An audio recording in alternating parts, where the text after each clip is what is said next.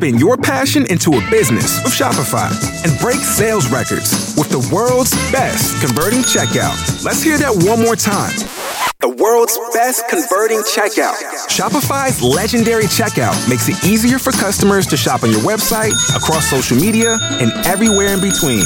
Now that's music to your ears. Any way you spin it, you can be a smash hit with Shopify. Start your dollar a month trial today at shopify.com slash records.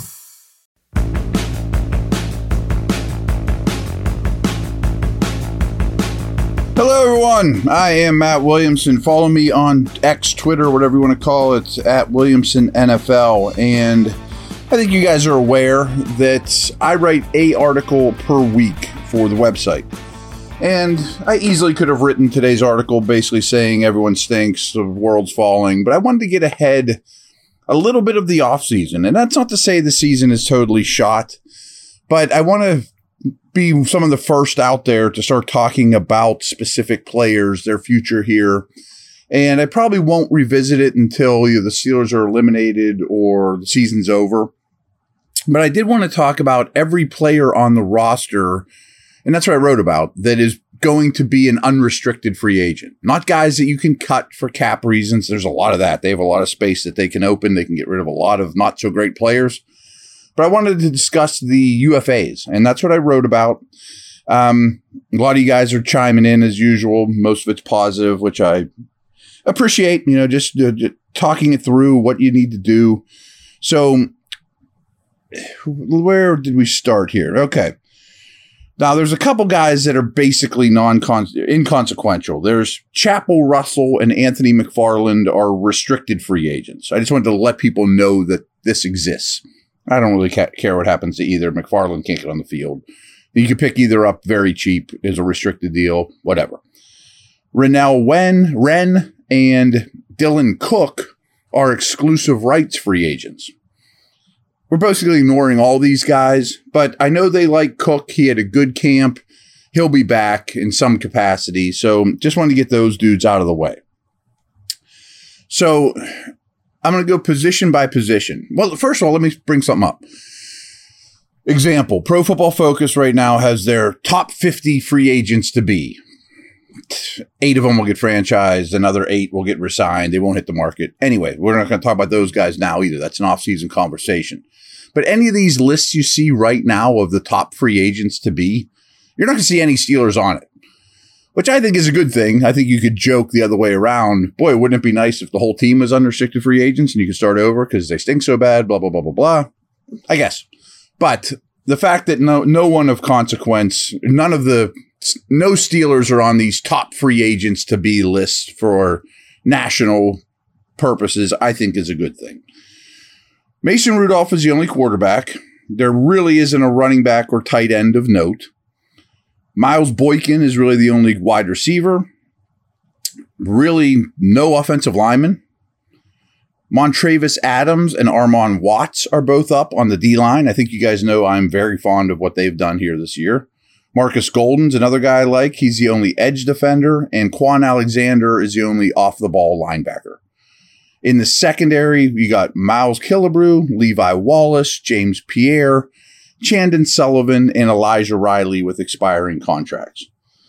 I think you could all listening could sleep at night without any of them coming back, you know. But I do want to break it down a little further than that. I don't even know how to comment on Rudolph. We'll revisit this next week, maybe weeks to come.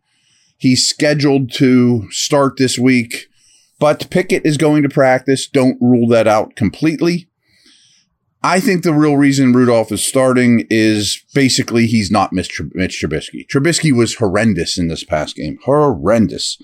And along those lines, it's become very clear to Tomlin, all of us, anybody really that's paying attention, obviously Tomlin, from week nine last year, their bye, whenever things started to go well in Pickett era, that when the quarterback turns the ball over, they don't beat anybody. When he doesn't, they're in games and they can be highly competitive.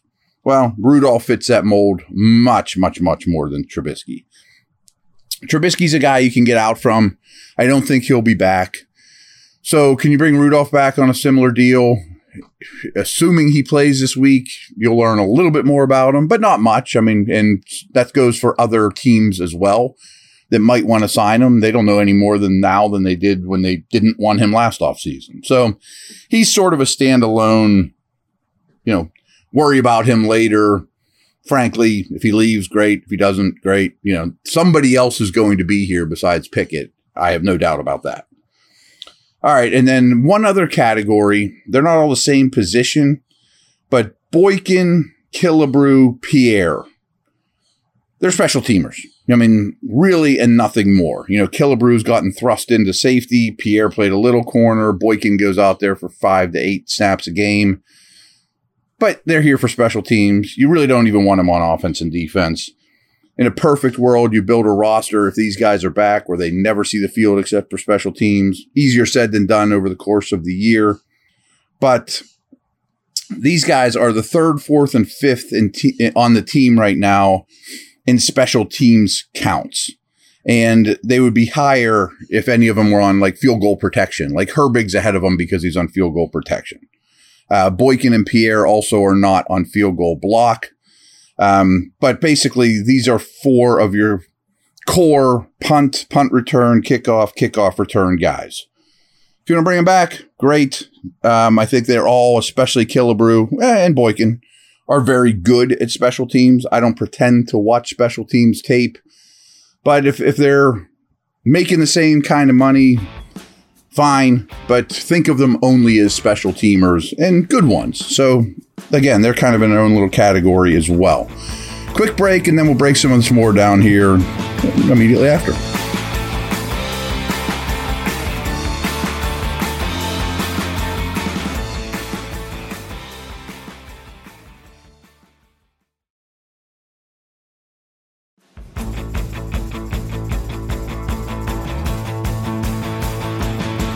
Okay, so I also lumped Adams, Watts, and Golden together.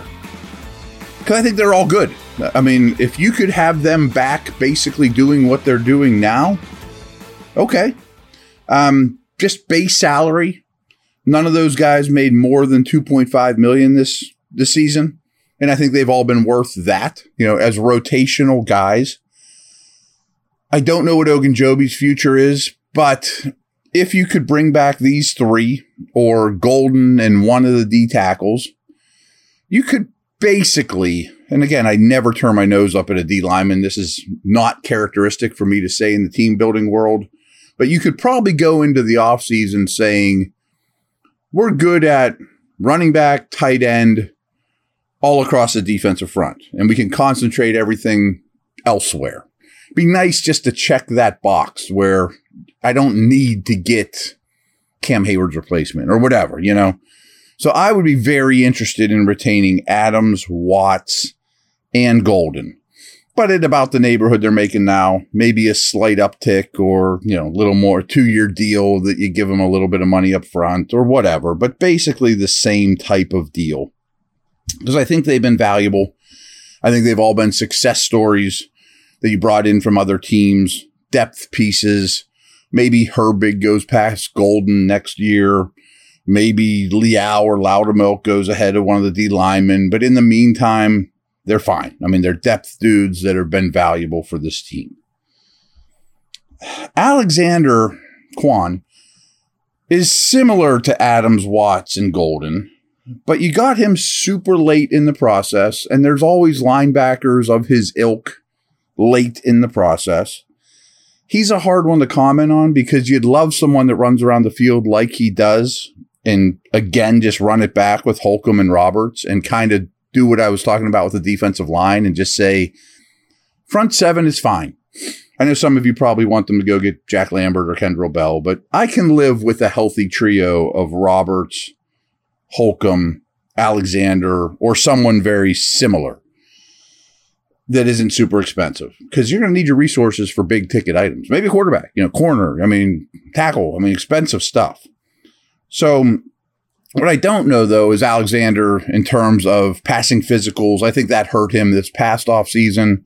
He's injured again. He does have a pretty extensive, it's a rough word, um, injury history. So that's always really difficult for me to comment on, but they'll know better than anybody. I mean, they're dealing with his injury as we speak. Last thing, and we've kind of talked about this. All those dudes in the secondary I mentioned could go. With the, I mean, Killebrew, if you keep him for special teams only, great. Maybe Pierre as well. But Wallace, adios. Sullivan, adios. And what I said here is, in fact, Minkah and Porter are the foundation of the secondary going forward. And maybe the team can catch lightning in a bottle with a talented youngster like Darius Rush or Cory Trice. But other than that, the back end of the defense needs a total overhaul. I mean, Minkah and Porter, great. You're thrilled with them. Rush and Trice, they're intriguing. You don't know that much about them. I know people are like, wow, Trice will be the, op- the corner opposite Porter. He was a seventh round pick and he's injured. You know, what you get out of those two is gravy. You bring them to camp, you get excited about them, but you don't count on those guys. I mean, what they give you is a bonus prize.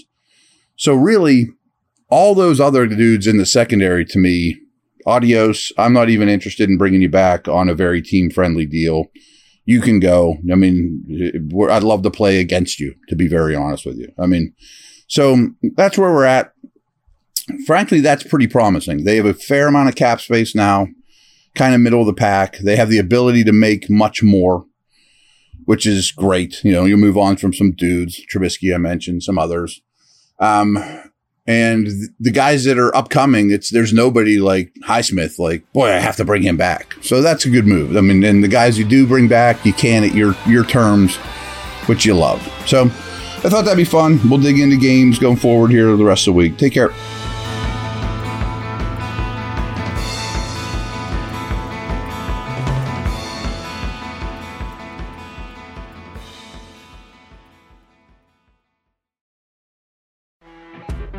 You know, when you're listening to a true crime story that has an unbelievable plot twist that makes you stop in your tracks? That's what our podcast, People Are the Worst, brings you with each episode. I'm Rachel. And I'm Rebecca. We're identical twins who love true crime cases that make you say, didn't see that coming, and we hate the people responsible for them. Listen to People Are the Worst now on Apple, Spotify, or wherever you get your podcasts.